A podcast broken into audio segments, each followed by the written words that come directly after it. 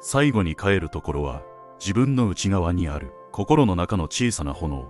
それが人生の灯台。迷いや困難があってもその炎は消えずいつも自分を照らし正しい道を示す。そしてその炎は燃え続けすべての痛みと涙が美しい光に変わる。心の炎が照らす。永遠の愛と平和。この炎を大切にしよう。それは自分自身。それが希望への扉。そして真の幸せ。この炎があれば何も恐れることはない。